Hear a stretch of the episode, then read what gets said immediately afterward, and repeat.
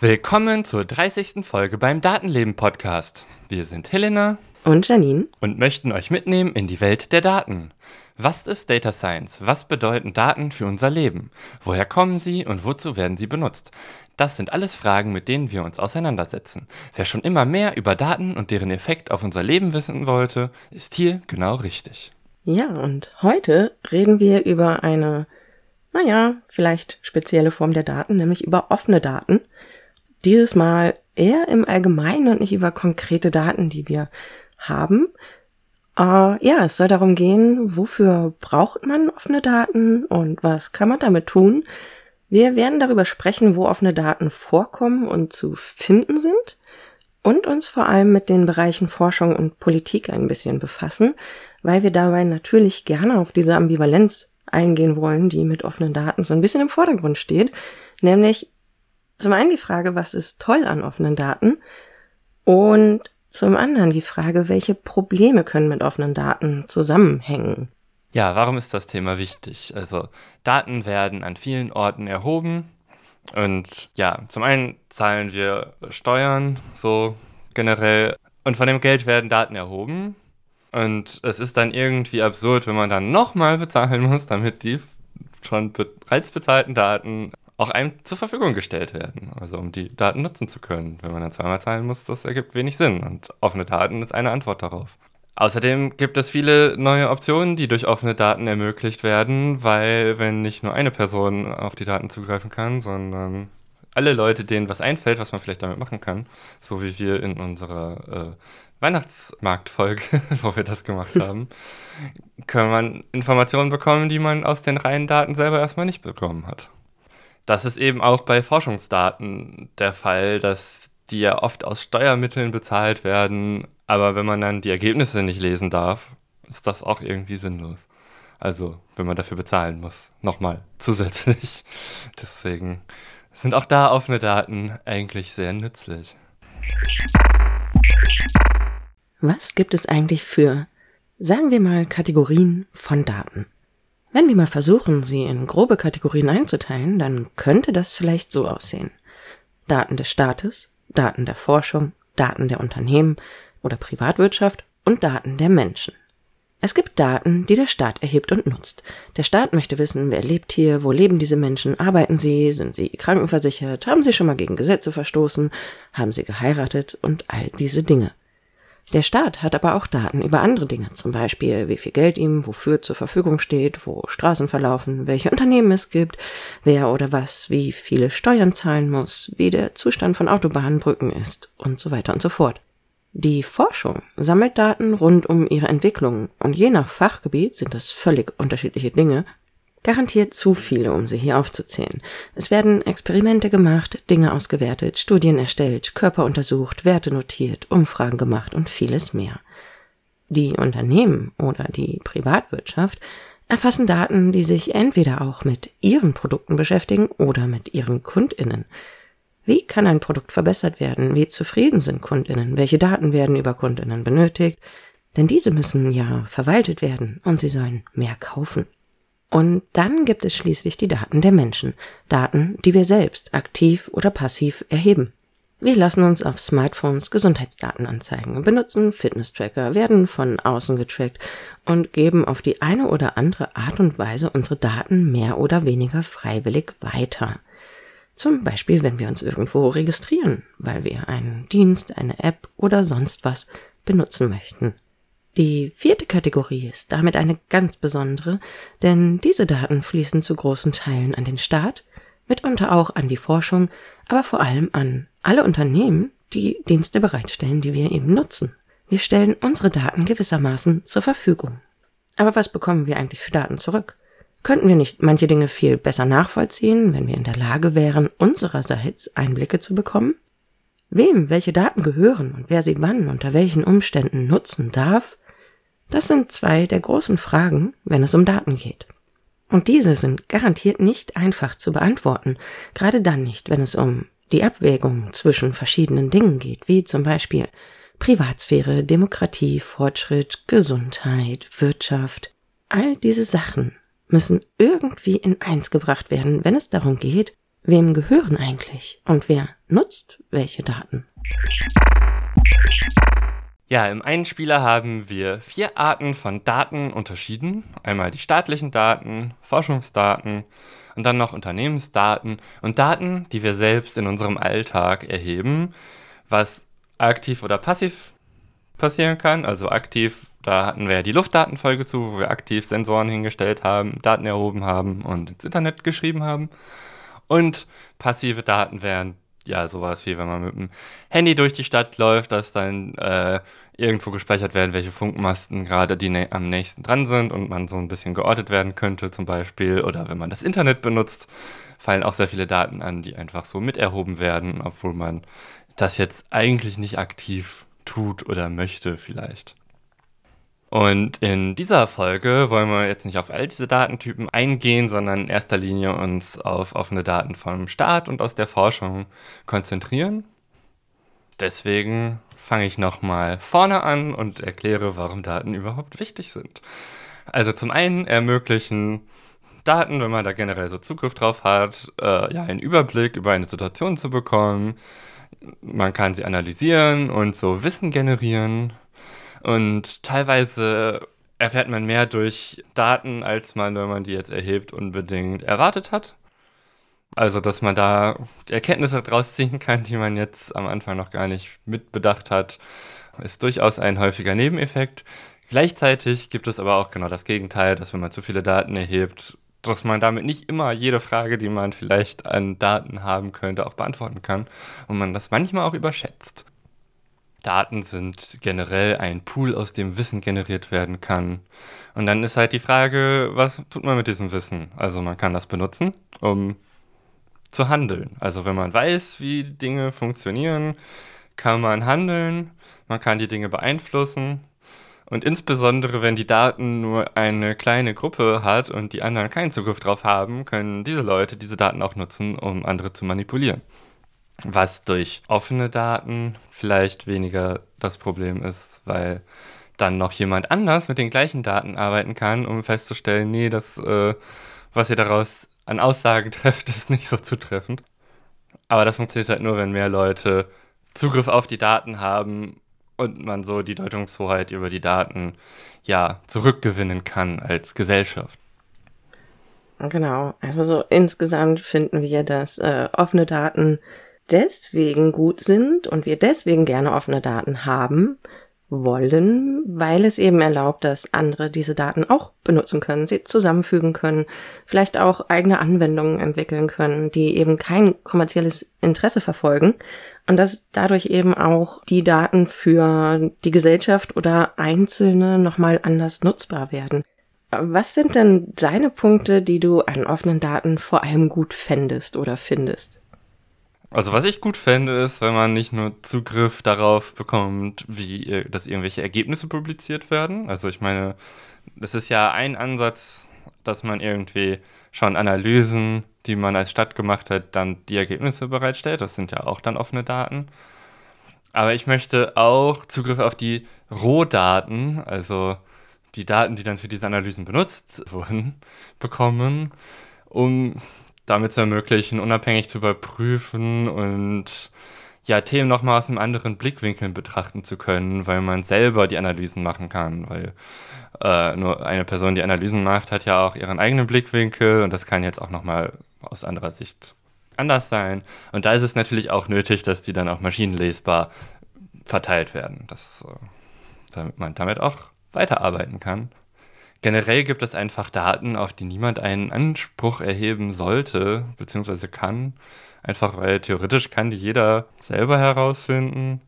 So wie, ja, wo ist eine Straße? Man muss einfach nur alle Straßen einmal abgehen. Und dann hat man diese Information. Äh, aber dann hat man vielleicht nicht die in dem Detailgrad, wie sie dem Staat zur Verfügung steht. Und deswegen, gerade das sind Daten, die eigentlich jeder. Äh, auf die jeder Zugriff haben sollte. Ich wüsste nicht, es für einen sinnvollen Grund es gibt, Kartendaten nicht irgendwie zu haben. Ja. Ähm, ich habe zwei Fragen. Die eine Frage ist natürlich, die man sich stellen muss oder die ich mir auch stelle und die sich wahrscheinlich viele andere stellen und die auch so ein bisschen in dem äh, in der Diskussion um offene Daten natürlich schon mit drin ist. Ist es wirklich gut, wenn alle alles wissen können?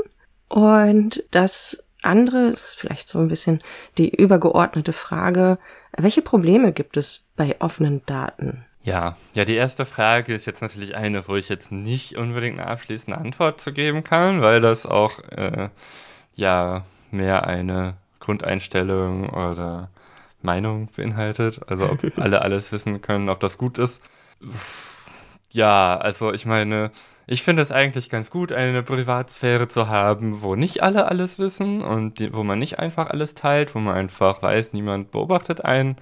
Und deswegen bin ich schon eher der Meinung, dass ich es gut finde, wenn nicht alle alles wissen können. Und es gibt irgendwo eine Grenze. Aber es gibt halt diese Grenze und auf der anderen Seite von dieser Grenze finde ich es dann wieder gut, wenn man Daten bereitstellen kann. Und ja, die andere Frage bezüglich der Probleme. Ich habe ja gerade gesagt, ich hätte ganz gerne Rohdaten. Das Problem an Rohdaten ist natürlich, ja, wie wurden die jetzt erzeugt?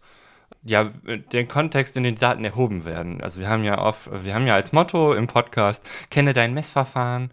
Und das gilt natürlich auch für Daten, die vom Staat erhoben werden. Wie werden die erhoben? Äh, das ist schon ein Wissen, was man haben sollte. Und das wird ja in der Regel nicht einfach dazu geschrieben, sondern wenn, dann kann man irgendwo eine Datei runterladen, aber da steht da nicht das Verfahren, wo die Daten herkommen unbedingt drin gerade bei Rohdaten ist die Gefahr größer, dass das auch schiefgehen kann. Also man muss sich immer fragen, wo kommt das her?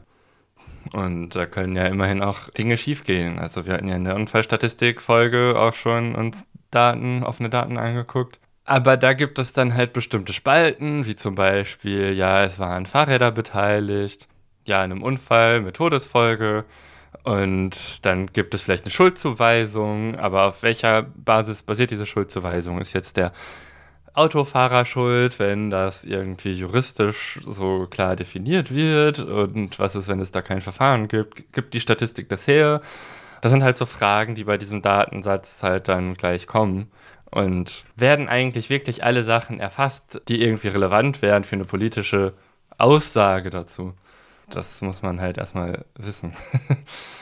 Ja, das stimmt natürlich. Ja, und das muss insgesamt auch ganz gut überlegt werden, welche Daten wirklich als offene Daten geeignet sind und gerade in Bezug auf personenbezogene Daten, weil auf der einen Seite will ich meine Privatsphäre haben, auf der anderen Seite finde ich es aber sehr relevant zu wissen, ja, wem gehört denn eine Firma? Existiert diese Firma? Und wenn ich jetzt mit jemandem in Kontakt bin, mit dem ich einen Vertrag verhandle, also ich meine, ich bin selbstständig, ich äh, mache Verträge mit äh, meinen Kunden und möchte dann auch sicher gehen, dass ich bezahlt werde. Darf die Person, die das jetzt unterschrieben hat, das überhaupt unterschreiben? Das ist dann so eine Frage, die relevant ist.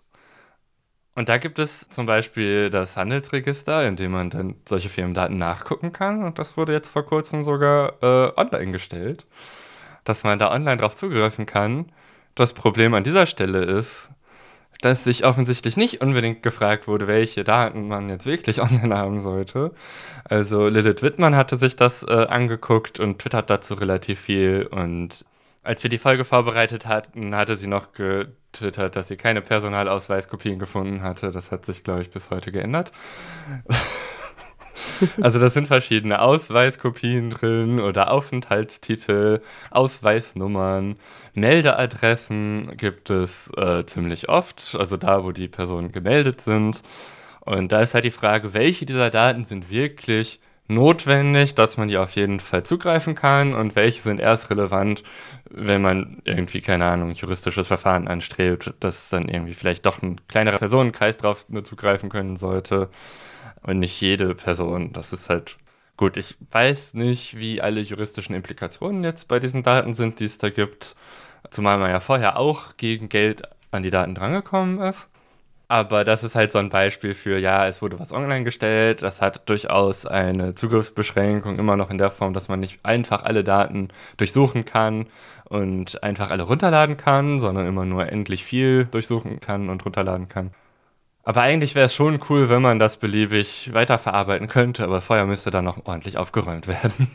Also, es ist schön, dass es zur Verfügung steht, aber man sollte sich nochmal Gedanken darüber machen, was davon jetzt wirklich einfach so online verfügbar sein sollte und was vielleicht doch nochmal eine Schutzebene mehr bekommen sollte. Ja, was ich vorhin auch schon mal meint, ja, sowas wie Gebäude und Straßendaten wäre irgendwie ganz cool. Also das, was man vielleicht nicht online stellen muss, ist, wer wohnt jetzt wo. Äh, da wäre es schon ganz gut, wenn ich mir selber aussuchen kann, wem ich diese Informationen gebe. Aber dass irgendwo ein Gebäude steht oder eine Straße lang geht, das ist eine Information, die sollte einfach frei verfügbar sein. Ja, äh, wir stecken ja schon ein bisschen mittendrin in den staatlichen Daten vor allem. Also was macht der Staat oder auch die Kommunen teilweise, beziehungsweise die Länder? Und wie sieht es eigentlich aus? Was für Regelungen gibt es vielleicht? Und da ist es so, dass es ein Open Data Gesetz gibt, das im Jahr 2017 erstmalig beschlossen wurde. Und damals wurde verfügt, dass Daten von unmittelbaren Bundesbehörden ab dem 13. Juli 2018 maschinenlesbar und entgeltfrei öffentlich zugänglich gemacht werden müssen. Ich zitiere hier gerade Wikipedia. Ähm, und das wurde auch nochmal überarbeitet und zum zweiten Open Data Gesetz beziehungsweise Gesetz zur Änderung des E-Government Gesetzes und zur Einführung des Gesetzes für die Nutzung von Daten des öffentlichen Sektors ausgeweitet und zwar auf alle mittelbaren Bundesbehörden sowie Forschungsdaten. Und ja, das wurde am 10. Februar 2021 beschlossen und trat am 23. Juli 2021 als Datennutzungsgesetz in Kraft. So, das klingt ja alles super. Entgeltfrei öffentlich, maschinenlesbar. Ähm, und im Gesetzestext steht auch, Gesetz für die Nutzung von Daten des öffentlichen Sektors, Paragraph 1, Grundsatz der offenen Daten, Absatz 1, Daten, die in dem Anwendungsbereich dieses Gesetzes fallen, sollen, soweit möglich, nach dem Grundsatz konzeptionell und standardmäßig offen erstellt werden. Absatz 2. Eine Bereitstellungspflicht oder ein Anspruch auf Zugang zu Daten wird mit diesem Gesetz nicht begründet. Ja, okay, warum hat man das Gesetz denn überhaupt? So als Motivationsschreiben, äh, hey, mach das, das wäre cool. Aber ja, wenn ihr das ignoriert, ist es uns auch egal. Oder was soll das heißen? ja, es ist nicht so ganz eindeutig. Das ist auch, was am Gesetz natürlich kritisiert wird. Ja, ich habe noch mal ein bisschen weiter reingeguckt. Und zwar auch auf welche Daten sich das zum Beispiel beziehen kann. Also ich werde jetzt nicht alles vorlesen, weil dieser Bereich ist tatsächlich etwas länger.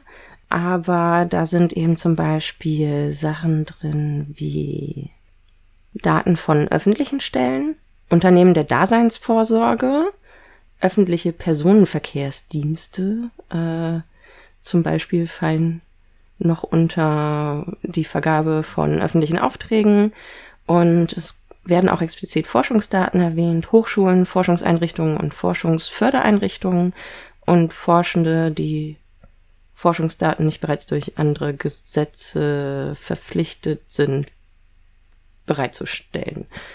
Äh, deren Daten. Das ist alles ein bisschen spannend formuliert, äh, natürlich, weil es ist ein Gesetzestext. Erwähnt ist auch, wofür dieses Gesetz nicht gilt, nämlich für Daten, die nicht oder nur eingeschränkt zugänglich sind. Also eine Einschränkung kann auch dann vorliegen, wenn der Zugang nur bei Nachweis eines rechtlichen oder berechtigten Interesses besteht. Äh, ja, das wirft auch immer so die Frage auf, was ist denn rechtlich oder berechtigt? Es ist hier aber auch explizit erwähnt, dass es um den Schutz personenbezogener Daten geht. Äh, der Schutz von Geschäftsgeheimnissen ist mit involviert und Schutz der nationalen Sicherheit, Verteidigung und öffentliche Sicherheit. Also ja, solche Sachen sind da unter anderem mit drin erwähnt, äh, wofür dieses Gesetz nicht angewendet werden darf oder wofür es nicht gilt. Das mal so als grobe Orientierung. Ja, also das Ding mit Geschäftsgeheimnissen. Warum hat der Staat Geschäftsgeheimnisse? Also ich finde, personenbezogene Daten, okay, dass man irgendwie nationale Sicherheitsinteressen haben kann, okay, kann ich irgendwie nachvollziehen. Aber Geschäftsgeheimnisse? Nein. Sorry. Du bist der Staat. Du hast keine Geschäftsgeheimnisse. Und wenn du welche hast, dann solltest du dein Konzept überdenken und ändern. Das ist Unsinn.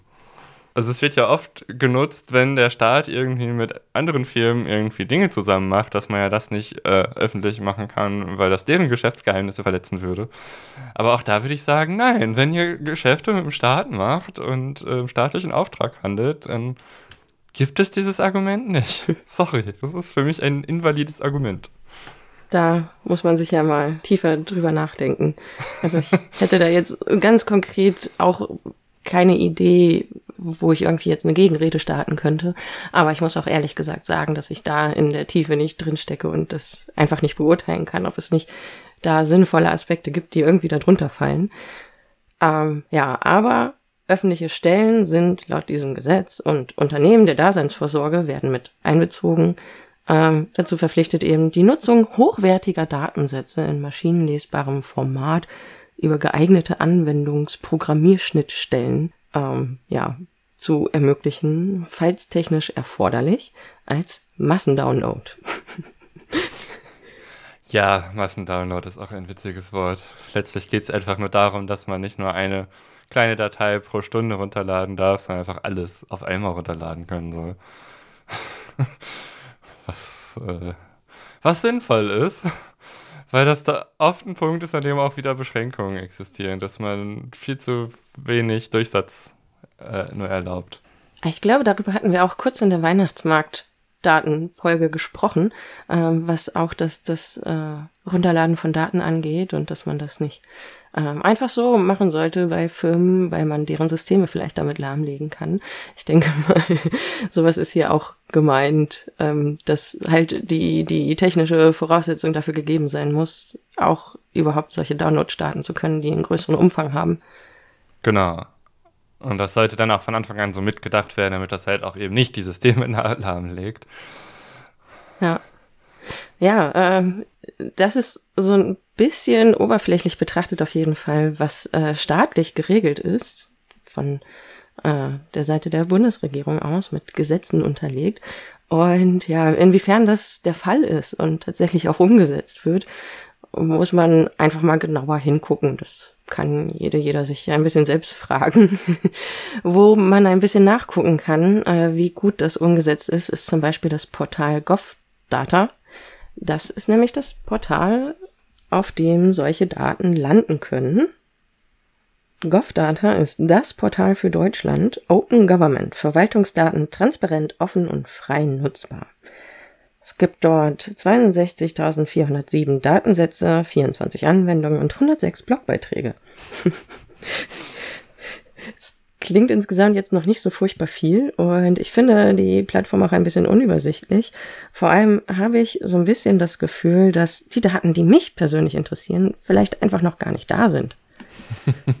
ähm, ja, also was, was mir halt aufgefallen ist, ist, dass so Qualität und Umfang der Daten oder auch die Lückenlosigkeit in Datensätzen beziehungsweise in der Art, was für Daten überhaupt da sind, dass das alles doch noch relativ mm, groß ist, relativ breit gefächert in der Qualität und dass manche Kommunen einfach alles raufschütten und mhm. man da jeden Beschluss findet und andere Kommunen da aber auch noch gar nicht so richtig angekommen sind. Ähm, und ja, das ist, denke ich, definitiv noch ausbaufähig. Genau. Aber das führt uns ein bisschen zu der Frage, wir wollen ja doch nochmal auf Beispiele etwas konkreterer Natur gucken. Welche staatlichen offenen Daten gibt es denn und welche nicht? So. Ja, genau. Ich hatte ja schon gemeint, das wäre irgendwie eigentlich ganz cool, wenn sowas wie, ja, wo sind eigentlich Gebäude und Straßen öffentlich verfügbar wäre, die Information, also auch die staatlichen Daten, nicht nur irgendwie offene Kartendaten wie OpenStreetMap, die potenziell halt ja unvollständig sein können, wo man das nie hundertprozentig sicher weiß. Ich meine, gut, dass der Staat sauber arbeitet, weiß man auch nicht, aber im Zweifel sind die Informationen, die der Staat hat, die, die juristisch relevant sind. Genau, juristisch relevant wofür? Zum Beispiel gibt es ja dieses unsägliche Ding, dass in einigen Bundesländern Windräder 1000 Meter Abstand zu Wohngebieten oder so haben müssen. Und würde man jetzt die Informationen, wo überall diese Gebäude und äh, wie diese ja, Wohngebiete ausgewiesen sind und so weiter öffentlich haben, könnte man einfach mal eine Analyse machen, gucken, wo sind diese Wohngebiete und wie viele Orte gibt es überhaupt noch, wo Windräder hin können. Dann könnte da dann eben über ja, drüber diskutieren, ja, das ist ja, man sieht ja eindeutig, dass es gar keine Orte gibt oder so, oder es gibt genug, das heißt, dieses äh, ist ja überhaupt kein Problem. Könnte man darüber diskutieren, also, soweit ich weiß, äh, ist das natürlich ein Problem mit 1000 Metern und man sollte definitiv kleinere Abstände machen. Was es da in dieser Hinsicht aber zwischendurch mal gab, war, dass jemand auf einer Webseite die äh, zum Start gehörte, irgendwie einen Datensatz gefunden hatte, hat das online gestellt. Jemand anders hat dann noch die Gebäudedaten dazu gepackt.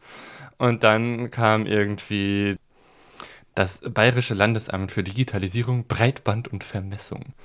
Und ja, dann gab es, äh, keine Ahnung, juristisches Hickhack. Ich, äh, wir haben leider nicht gefunden, wie es da weitergegangen ist. Äh, ihr könnt zumindest die Artikel, die wir dazu kennen, sehen. Aber Wäre schön gewesen, wenn die einfach offen wären. Dann wäre das jetzt kein Problem gewesen. Lustigerweise hat Bayern jetzt aber selber irgendwie ganz viele Geodaten zu äh, Orten und so weiter online gestellt, aber nur zeitlich begrenzt für dieses Jahr, weil jetzt gerade ja die Grundsteuer für alle Leute, die irgendwie äh, ja Eigentum in Form von Land besitzen äh, oder Gebäuden einreichen müssen, was sie denn so haben. Und damit man das nachgucken kann, was denn sind denn jetzt eigentlich die offiziell anerkannten Orte? Haben die das jetzt online gestellt? Aber nur jetzt, temporär. Nicht für immer. Und nicht zum Runterladen. Ja, schade. ja. Gut. Aber nicht nur in Bayern gibt es Hickhack mit irgendwelchen Daten, sondern auch in Braunschweig. Und Janine, du hast ja mal in, bei der Stadt irgendwie gearbeitet und äh, kennst da ein Beispiel. Ja, ich, ich habe auch dieses Beispiel nochmal recherchiert und habe es leider nicht mehr so gefunden. Das heißt, äh, ich muss das jetzt aus meinen Erinnerungen rekonstruieren und deswegen unter diesem Vorbehalt, dass es ein bisschen Hörensagen und circa ein paar Jahre ältere Erinnerungen ist, ähm, erzähle ich mal die Geschichte, wie es mit den Straßenverkehrsschildern in Braunschweig aussieht oder zumindest zum damaligen Zeitpunkt aussah. Und zwar ist es in Braunschweig so, dass alles, was die Straßen angeht, an Verkehrsschildern und den Lichtsignalanlagen, dass ähm, die von der Bellis GmbH betreut und aufgestellt werden. Und ja, die Stadt arbeitet da mit diesem Dienstleister zusammen, hat aber das Problem, dass die Stadt überhaupt gar nicht weiß, wo die Straßenschilder wirklich stehen. Also die Stadt weiß natürlich, in der Straße stehen die und die Schilder, aber die Stadt weiß gar nicht, wo in dieser Straße die Schilder exakt stehen, was ja vielleicht mal für Bebauungspläne oder ähnliches wichtig sein könnte oder Planung, ja, wo kommen Parkplätze hin, was muss dafür getan, versetzt, gemacht werden, wo können danach die Schilder stehen, etc. Weil die Position dieser Schilder diese Daten sind Eigentum der Bellis GmbH und die Stadt hat sie quasi nicht mitgekauft. Und deswegen weiß die Stadt nicht, wo die Schilder stehen im exakten Positionspunkt. Offene Daten wären in diesem Fall auch für die Kommune schön gewesen, damit sie wissen, wo ihre eigenen Schilder stehen. So. Aber da sprichst du was an. Wenn es ein gutes offene Datenportal gibt, werden das auch die Leute, die in den Kommunen arbeiten, selber benutzen, weil wenn das gute Darstellung ermöglicht. Das ist immer angenehmer zu verwenden als irgendwelche proprietären Dienste, die keiner benutzen kann, weil äh, ja, Software, die irgendwo intern genutzt wird, ist immer unbedienbar, also immer schlecht. Also Vielleicht nicht ja. immer, aber die Softwarequalität, sobald etwas nicht irgendwie Endkunden ansprechen muss, ist immer ziemlich übel. Und ich hoffe, dass, wenn es irgendwie Open Data Portale gibt, wenn GovData sich weiterentwickelt oder ähnliche Portale in anderen Orten entwickelt werden, dass dann auch die Benutzbarkeit im Vordergrund steht. Äh, ja. Aber ich kann zumindest für Braunschweig sagen, dass sich, glaube ich, die Stadt über die ein oder anderen Daten gefreut haben, die so gesammelt wurden. Zum Beispiel, wie ist der Zustand unserer Radwege eigentlich? Da gab es dann eine Karte, die wurde dann von Menschen, die Rad fahren, benutzt. Und diese Informationen hat die Stadt dann auch sehr gerne angenommen. Also es gibt auch viele Daten, die die Stadt gerne hätte, zum Beispiel. Ja, und wenn es leichter wäre, die, zur Verfügung zu stellen, weil es einfach ein Datenportal gibt, wo man es einfach eintragen kann, kann man dann auch äh, in beide Richtungen arbeiten. Das wäre ja schon mal eine Idee. Ja, ähm, aber ansonsten, wie kriegt man mehr Daten aus dem Staat raus? Äh, dafür haben wir das Informationsfreiheitsgesetz. Und darüber können tatsächlich Anfragen gestellt werden und Daten sozusagen befreit werden. Ähm, Informationsfreiheit wird definiert als ein Recht auf Zugang zu amtlichen Informationen. Und ja, das ist eigentlich, worüber wir die ganze Zeit reden. Dieses Recht hätten wir gerne. Wahrscheinlich haben wir schon, aber es wird halt vielleicht noch nicht so gut genutzt, wie wir das gerne hätten. Und deswegen, ja, gibt es eben die Möglichkeit, auch zum einen eben auf Bundesebene über das Informationsfreiheitsgesetz an Daten heranzukommen. Das gibt es aber auch auf Länderebene, wobei tatsächlich drei Bundesländer noch immer nicht mit dabei sind, glaube ich, nämlich Niedersachsen, Bayern und Sachsen, oh. die kein Informationsfreiheitsgesetz haben. Ausgerechnet, wir sind mit dabei. Damn. Ja, das ärgert mich auch schon die ganze Zeit. Aber in Niedersachsen gab es auch äh, widerständige Kommunen. Äh, Göttingen war die erste Kommune in Niedersachsen, die eine eigene Informationsfreiheitssatzung beschlossen hat. Äh, dann folgte Braunschweig und inzwischen sind noch neun andere Kommunen hinterhergekommen. Also wir hier vor Ort sind gar nicht so schlecht dabei. Was solche Fragen, Anfragen bundesweit angeht, ist es übrigens auch äh, immer empfehlenswert, sich an Frag den Staat zu wenden. Die sind eine super Anlaufstelle. Auf dem Portal bekommt ihr nämlich Einstiegshilfen ins Datenbefreien und ihr könnt dort auch nachlesen, welche Anfragen bereits gestellt wurden oder mit Hilfe von Frag den Staat eben auch eigene Anfragen stellen. Also ja, falls ihr Informationen habt, die euch interessieren, das wäre ein Weg. Genau, ein Problem, was bei auf diese Art und Weise befreiten Daten immer wieder auftritt, das hatten wir ja auch in unserer Verkehrsdatenfolge schon, als wir uns die Situation in Braunschweig angeguckt haben, ist, man bekommt Daten als PDF und muss die dann oft mühsam erstmal irgendwie ja erfassen und wenn man dann Analysen machen will, die vielleicht auch in ein anderes Datenformat überführen, und deswegen ist bei offenen Daten zum einen ja, das hatte ich ja gerade schon gesagt, die Maschinenlesbarkeit ein wichtiger Punkt. Ein anderer wichtiger Punkt ist aber auch äh, die Aktualität. Also wenn man einmal im Jahr irgendwo eine Tabelle, die maschinenlesbar ist, hinlegt, dann ist die halt in der Regel ein Jahr alt, die Daten, weil zum einen dauert das eine Weile, die Tabelle auch zu erstellen und so. Und ein wichtiger Punkt, der auch mitgedacht werden muss bei offenen Daten, und ich habe durchaus aus äh, manchen Kommunen gehört, dass die das auch schon tun, ist, dass die Schnittstellen und so auch Live-Daten bereitstellen sollen. Also das ist zwar oft noch nicht der Fall, bei unseren Weihnachtsmarktdaten war das der Fall zufälligerweise, äh, weil genau das der Sinn dieser Datenerfassung überhaupt war, dass die live waren aber es äh, ist auf jeden Fall schon in Kommunen angekommen, dass auch Live-Daten echt nice wären zu haben, dass man nicht irgendwie ewig warten muss, bis die endlich mal da sind, auch wenn sie dann offen sind, sondern dass man die Daten dann bekommt, wenn sie auch anfallen. Und das ist auch noch ein wichtiger Punkt, die Aktualität. Nicht nur, dass sie maschinenlesbar sind.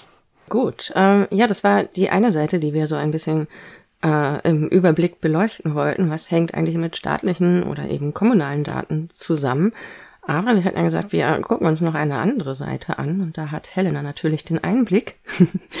ähm, ja, wie steht es denn um offene Daten in der Forschung? Das ist so die große Frage zwei in dieser Folge.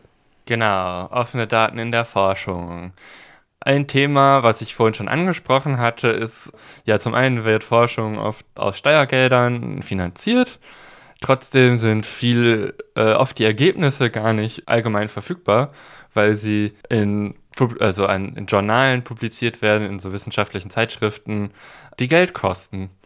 Und wenn man bedenkt, dass man ja eigentlich schon dafür als Gesellschaft bezahlt hat, ist es irgendwie bescheuert, wenn man dann als Gesellschaft nochmal bezahlen soll, um die Daten auch zu bekommen oder die Forschungsergebnisse zu bekommen.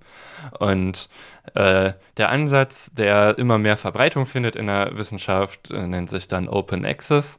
Äh, das heißt, ja, offene Verfügbarmachung von Ergebnissen. Ja, wir reden jetzt heute in erster Linie über offene Daten. Das nennt sich dann Open Data in der Wissenschaft. Das ist nicht exakt das Gleiche, weil, wie gesagt, Open Access ist, dass die Ergebnisse zur Verfügung gestellt werden und offene Daten sind dann eben Daten, aus denen die Ergebnisse generiert werden. Ja, leider hat sich irgendwie äh, in der Wissenschaft historisch einfach, weil früher mussten ja Bücher und Zeitschriften erstmal gedruckt werden, das kostet Geld. Und zu dem Zeitpunkt macht es ja irgendwie Sinn, dass dann das Drucken ja nochmal als eigener Punkt Geld kostet und man deswegen für Journale bezahlen muss. Aber mittlerweile gibt es Internet und man kann einfach Sachen online stellen. Von daher ist das Argument, man muss irgendwie bezahlen, um Dinge verfügbar zu machen, etwas absurd. Ich meine, klar kostet ein Server Geld, aber im Vergleich zu einem Druck äh, kann man da halt viele Millionen, Milliarden Seiten online stellen und es kostet irgendwie unter 100 Euro im Jahr äh, oder so. Und es können viele Leute darauf zugreifen. Also hier ist das Geldargument nicht mehr vorhanden, sondern eher ein ja, historisches und reputationsbegründetes Ding, weil wenn man in einem bestimmten Fach ist, muss man halt, wenn man erfolgreich sein will in der Wissenschaft, um eine Professorenstelle und so weiter zu bekommen, in Journalen publizieren, die besonders oft gelesen werden. Und das sind halt leider immer noch sehr oft welche, die kein Open Access anbieten, beziehungsweise wenn sie es anbieten, dann nur zusätzlich und dann kostet das noch Geld. Äh, und das ist nicht der Standardfall. Heute geht es mehr um offene Daten, also Open Data. Und da gibt es, also Open Access ist schon nicht ewig äh, gut verbreitet. Bei offenen Daten sieht es noch die Situation nochmal ein bisschen anders aus. Also es ist auch nicht unbedingt üblich, dass man zu einer Veröffentlichung auch die Daten zur Verfügung stellt. Das ist auch vom Fach zu Fach unterschiedlich. Aber bevor ich äh, in die Details einsteige, nochmal an dich, Janine, die Frage, Gibt es denn gerade von den Forschungsförderinstituten, sowas wie der Deutschen Forschungsgemeinschaft oder für EU-Projekte irgendwelche Open Data Policies, also irgendwelche Regeln für Open Data? Ja, ich habe mich umgeschaut und äh, Open Data Policy in dem Sinne nicht richtig. Das meiste bezieht sich tatsächlich auf Open Access, wahrscheinlich aus den Gründen, die du gerade erläutert hast. Ähm, bei der DFG heißt es, im Januar 2006 hat der Hauptausschuss der DFG-Richtlinien für die Bereitstellung von Ergebnissen aus DFG geförderten Projekten im Open Access verabschiedet, die 2020 aktualisiert worden sind.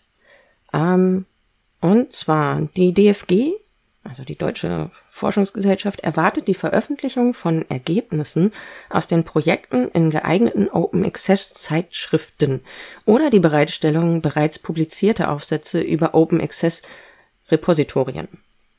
Ja, es wird erwartet. Und bei der EU-Kommission habe ich gefunden, the Commission supports Open Access specifically in its funding programs. Also es wird in den Förderprogrammen Open Access unterstützt. Und beides ja, scheint das halt zu befürworten und auch dazu aufzurufen, zumindest Open Access zu nutzen, aber nicht mit letzter Konsequenz so wirklich zu verlangen, finde ich, weil da halt von erwarten und unterstützen die Rede ist, aber nicht davon, dass es eine Verpflichtung wäre, jetzt Open Access zu benutzen oder das umzusetzen. Genau, aber Unterstützung heißt ja dann auch finanzielle Unterstützung, weil ich ja gerade meinte, es kostet dann oft Geld, wenn die Sachen Open Access veröffentlicht werden sollen.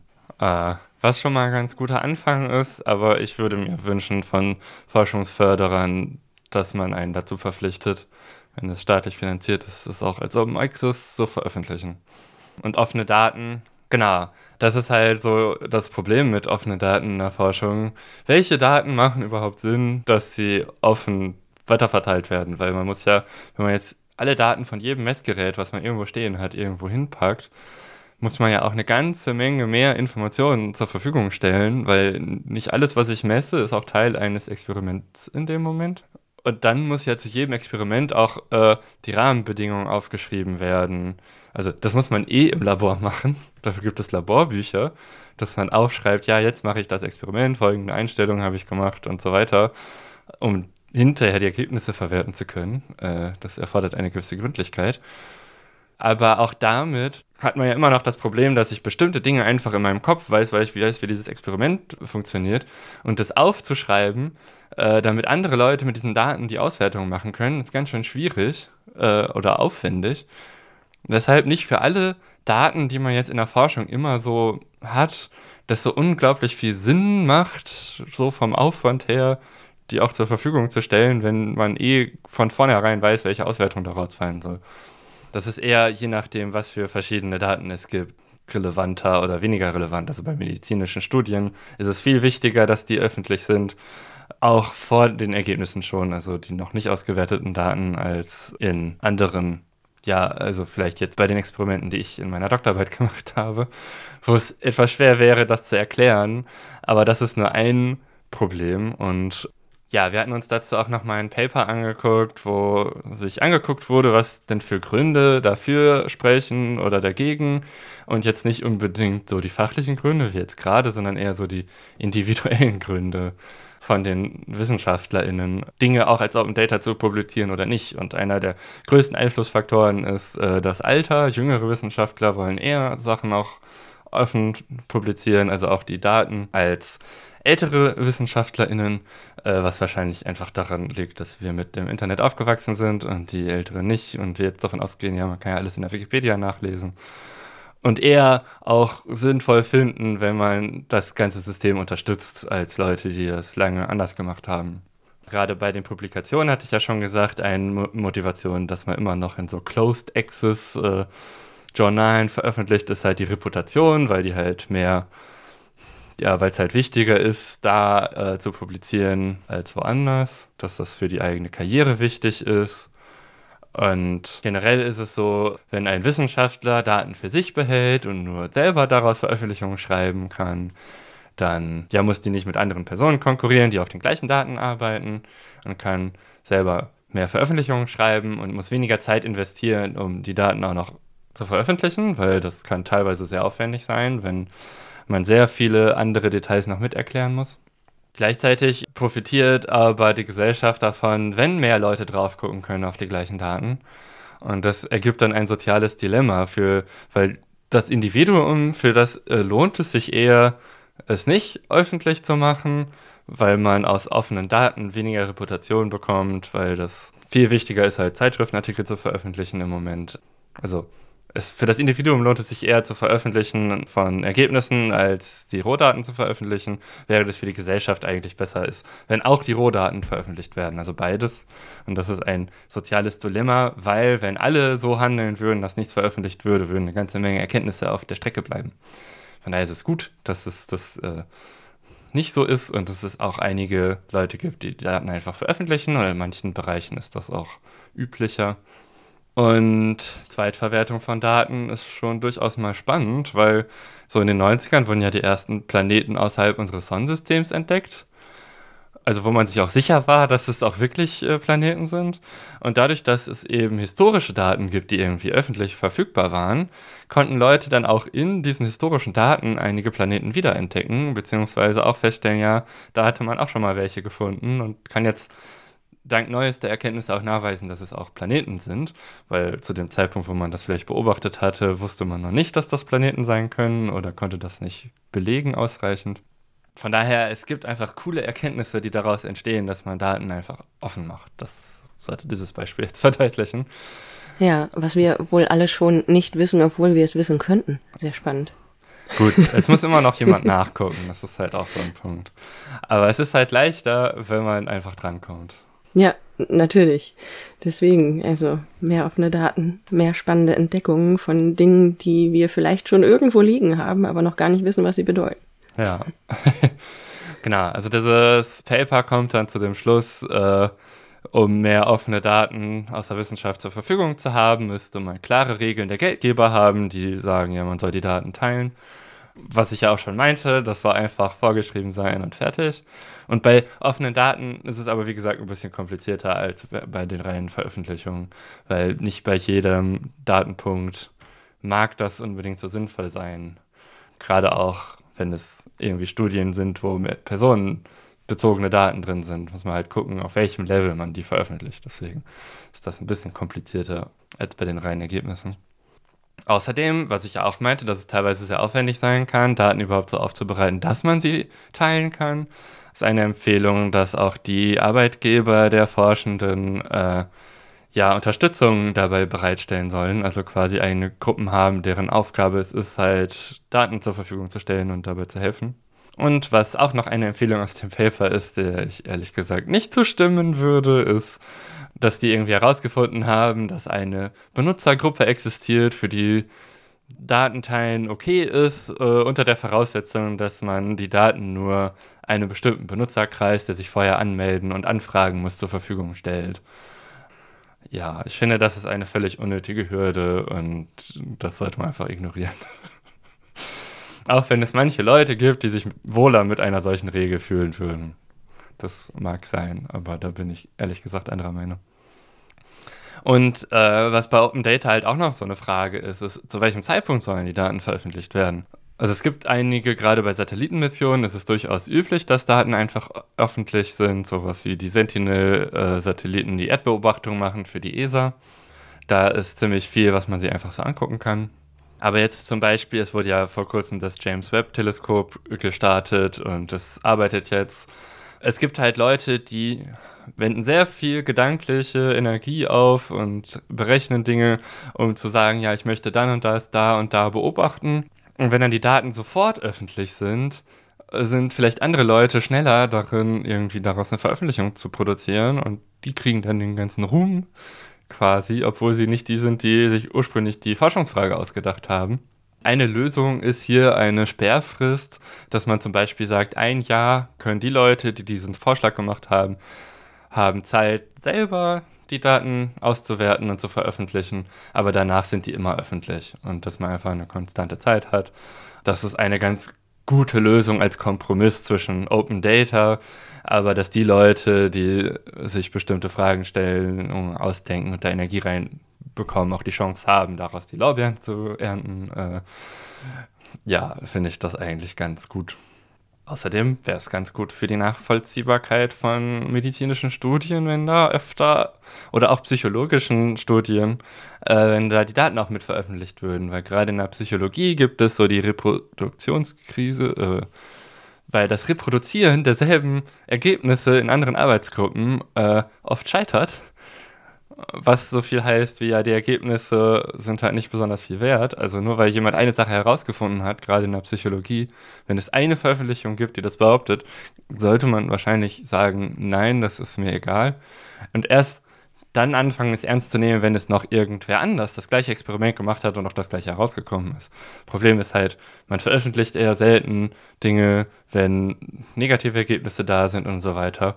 Aber eine Lösung ist hier auch, dass wenn man von Anfang an offene Daten hat, um selber Auswertungen zu machen, und dann sagt, ja, ich mache so eine Studie, um das Experiment zu wiederholen, dass man auch die Daten veröffentlicht, selbst wenn man am Ende keinen eine Veröffentlichung dazu schreibt, sodass dann andere Leute die Chance haben, die zu vergleichen und so weiter. Das wäre ganz cool. Bisher wird das ja, das hatten wir in der Drogenkonsumfolge mit äh, Metastudien so ein bisschen ausgeglichen. Da hatten wir dann ja eine Metastudie uns angeguckt, die verschiedene andere Studien eben mal nebeneinander gestellt hat und das Vorgehen und so weiter analysiert hat. Aber die haben natürlich auch nur die fertigen Studien jeweils angeguckt und auch nicht die Rohdaten aber da so grob ein Vergleich und eine Richtung angegeben. Aber ja, so richtig exakt ist das dann am Ende wahrscheinlich auch nicht. Ja, aber Metastudien sind schon eine gute Möglichkeit, damit umzugehen. Risiko ist hier, dass es äh, ja ein Missverhältnis gibt zwischen, man veröffentlicht halt Dinge, wenn etwas herauskommt und wenn man feststellt, ja, es gibt keinen Effekt, weil die Anfangsfrage Unsinn ist, dann veröffentlicht man das nicht und am Ende gibt es dann fünf Studien, die sagen, es gibt diesen Effekt, obwohl es eigentlich 50 Studien gab, die keinen Effekt hatten, die aber nie veröffentlicht wurden. Ja. Äh, das ist halt etwas, was Metastudien jetzt auch nicht unbedingt ausgleichen können. Es ist eher, wenn schon mal ein positiver Effekt publiziert wurde, kann man wahrscheinlich eher sagen, ja, wir haben den nicht gefunden, noch publizieren, aber auch ja, das ist so ein äh, Reputationsproblem, dass man eher Reputation aufbauen kann, wenn man neue Sachen findet und nicht, wenn man einfach hinter anderen aufräumt. und das ist eigentlich, finde ich, ja. falsch, weil eigentlich sollten die Leute, die dann sicher gehen, das Wissen auch wirklich da ist und nicht einfach nur behauptet wurde, ist eigentlich der coolere Teil, so der sinnvollere Teil. könnte man zusammenfassend sagen, äh, auch in der Forschung wären offene Daten schon schöner, um einfach mehr Nachvollziehbarkeit insgesamt herzustellen, was so Ergebnisse angeht. Genau, also gerade bei Studien wäre das gut, um die Nachvollziehbarkeit zu erhöhen und bei vielen anderen Fächern, wie gerade Astronomie, ist es eigentlich das äh, notwendige Ding, um bestimmte Erkenntnisse überhaupt zu bekommen. Aber in der Astronomie hat man immerhin den Vorteil, dass es durchaus üblich ist für manche Gruppen, dass dann die Leute Rep äh, Reputation aufbauen können, die tatsächlich an dem eigentlichen Messgerät beteiligt sind. Also wer Hubble oder so betreibt, wird dann ja auch oft zitiert und kriegt dadurch Reputation. Wenn man sagt, man arbeitet im Kernteam vom Hubble, dann ist man schon angesehen irgendwie. Was ja ein wichtiges Ding ist in der Wissenschaft, dass Leute das cool finden, was man tut, damit man die Stellen kriegt, die man haben möchte und Forschungsgelder, um neue Fragestellungen zu machen und so weiter. Also ich nehme mit, wir haben sowohl im politischen Bereich als auch im Forschungsbereich durchaus, unabhängig davon, dass in beiden Bereichen offene Daten toll wären, auch strukturelle äh, Problematiken, die teilweise einer, einem schöneren, besseren Umgang im gesellschaftlichen Sinne entgegenstehen. Ja. um das nicht äh, ganz so deprimierend abzuschließen. es gibt ja offene Daten. Ja, wir haben ja schon öfter in unserem Podcast erwähnt, vor allem am Anfang, dass wir einfach uns grundsätzlich auf alles, was frei zugänglich ist, beziehen. Das heißt, wir benutzen eben die fertigen Studien, wenn wir mal über ein bestimmtes Thema oder eine bestimmte Studie reden möchten. Ähm, ja, und versuchen eben alles mit offenen Daten zu lösen und zu gucken, was für Erkenntnisse können wir für uns und vielleicht auch für euch daraus generieren. Und mit was für Daten haben wir da schon gearbeitet? Also zuletzt natürlich gab es unsere Luftdatenfolge, wo wir zum einen Selbstdaten erhoben haben mit unserem Luftsensoren und zum anderen aber eben auch die Daten der Sensor Community genutzt haben, die ja eben offen zugänglich sind, frei im Netz stehen, benutzt werden können und Citizen Science einfach sind. Und äh, ergänzt haben wir das Ganze aber auch noch mit Daten vom Umweltbundesamt, die frei zugänglich waren. Aber die hatten teilweise Probleme, die wir hier auch schon erwähnt haben. Der Kontext ist nicht ganz klar. Die Daten waren gemittelt, nicht im Rohzustand und deswegen halt mussten sie mit einem besonderen Augenmerk darauf auch behandelt werden. Wir haben schon, was Helena auch teilweise schon erwähnt hat, mit kommunalen Daten gearbeitet oder auch äh, staatlichen Daten, was Unfallstatistik angeht. Da haben wir zum Beispiel Daten von äh, dstatus.de benutzt, was halt das Statistische Bundesamt Deutschlands ist. Und ja, in der Erdbebenfolge haben wir auch Daten benutzt, die offen zugänglich waren. Zum Beispiel äh, gibt es sowas wie Tsunami-Warnungen, auf die hatten wir geschaut, oder eben auch Daten darüber, wo auf der Erde welche Erdbeben stattfinden. Teilweise gibt es dazu Twitter-Bots. Also es lohnt sich auch mal zu gucken, welche Daten einfach per Twitter überhaupt schon verfügbar gemacht werden von Stellen, die Daten sammeln. Das geht bei Erdbeben eben, bei sowas wie Tsunami-Warnung war es, glaube ich, auch möglich. Wir haben relativ aufwendig schon Daten aus Wikipedia rausgekratzt, äh, und zum Beispiel für die Frauenlesen-Folge wo es einfach darum ging, welche deutschsprachigen Buchpreise hat wann wer gewonnen. Und das war dann einfach Handarbeit, das einmal aufzuschreiben und in eine Eigenliste zu packen. Ja, und genau, das ist so grob, was mir gerade einfällt, was wir alle schon an Daten benutzt haben. Wir packen euch in die weiterführenden Links auch nochmal welche zu Portalen mit offenen Daten, zum Beispiel eben aus dem deutschsprachigen Raum. Die Bundesregierung wirft ja auch eben über GovData einige Daten schon raus, aber auch Österreich oder die Schweiz haben äh, Datenportale, die sich auch teilweise opendata.ch, glaube ich, nennen und ähnlich. Und ja, was es zum Beispiel auch noch gibt, was ich im Zuge der Recherche hier entdeckt habe, sogar die Deutsche Bahn hat offene Daten, die zugänglich sind. Auch den Link könnt ihr da finden und mal gucken, was die Bahn so über sich verrät. was natürlich immer ein Punkt ist, sind auch bei offenen Daten Ah, das müssen wir an dieser Stelle nochmal dazu sagen, dass gegebenenfalls Lizenzen berücksichtigt werden müssen. Denn nur weil die Daten offen zugänglich sind, heißt es nicht, dass sie niemandem gehören oder derjenige, der sie erhoben hat, nicht auch genannt werden wollen würde. Das heißt, achtet auf angegebene Lizenzen, wenn ihr die Daten benutzt, denn auch bei offenen Daten ist Quellenarbeit wichtig. Und damit sind wir eigentlich fast am Ende dieser Folge. fehlt noch das Fazit und der ganze Rest, der ans Ende gehört. Ja, also mein persönliches Fazit von der Folge, ich bin dafür, dass wir mehr und leichter zugängliche offene Daten haben. Und ich finde es cool, dass es mit GovData tatsächlich eine Plattform äh, vom Staat gibt, was zumindest das Ziel hat, langfristig irgendwie mehr Daten öffentlich zu haben und eine ja, von auch Kommunen, die jetzt vielleicht nicht das Geld haben, ihre eigene Plattform zu entwickeln, äh, nutzbares Tool ist ja schon mal ein guter Start. Es auch leichter zu machen für andere staatliche Stellen, Dinge bereitzustellen. Absolut. Ja, ich, ich habe es vorhin ein bisschen ähm, gebasht, dieses GovData. Aber der Punkt ist natürlich, es gibt diese Möglichkeit und was vielleicht gerade auch schon anklang, wir haben ein riesiges strukturelles Problem dahinter einfach weil Daten jahrzehntelang komplett anders erhoben oder bereitgestellt wurden und wie das so mit der Digitalisierung in, Braun, äh, in Braunschweig, ja, in Deutschland ist, nun ja, das äh, wisst ihr ja wahrscheinlich alle. Also von daher ist es cool, dass es Optionen gibt und es vielleicht einfach besser wird in Zukunft und Daten, die jetzt erhoben werden, vielleicht auch bald anders verfügbar sind und bereitgestellt werden. Ja. Ja, äh, Fazit, mein Fazit. Äh, wir haben es ja schon öfter gesagt äh, und werden es auch sicher noch sehr viel öfter sagen. Daten umgeben uns einfach überall und deswegen müssen wir uns halt immer Gedanken darüber machen, wie wir damit umgehen, als Gesellschaft, als Individuum, als Staat, Kommune oder so. Und ja, eins der wesentlichen Fazite ist auch noch, nicht alles, was der Staat weiß, sollte auch jeder andere wissen können. Das ist eben der Punkt, wo wir uns Gedanken drüber machen müssen, was wie, wo, wann sinnvoll ist. Und wir finden eben einfach die offenen Daten deshalb so wichtig, weil wir es wichtig finden, sich zu informieren, sich Gedanken zu machen und eben informierte Entscheidungen zu treffen. Tada. Das ist sowas wie unser Zweitmotto, oder? Kenne dein Messverfahren, triff informierte Entscheidungen. äh, genau, aber was hängt damit noch zusammen? Äh, die Zugänglichkeit von Daten und die Verfügbarkeit von Daten und den daraus resultierenden Konsequenzen, die wir eben im Blick haben müssen. Ich glaube, jetzt habe ich auf mindestens drei Arten das Gleiche formuliert. Kannst ja dann noch schneiden. Ja, haha. Oder mal gucken. Ja, ja ähm, das war so unser allgemeiner Überblick über offene Daten. Ich hoffe, wir konnten euch da auch ein bisschen was ähm, zeigen, was ihr vielleicht sogar noch nicht wusstet oder bestätigen, was ihr schon wusstet oder naja, äh, gebt uns gerne Feedback dazu.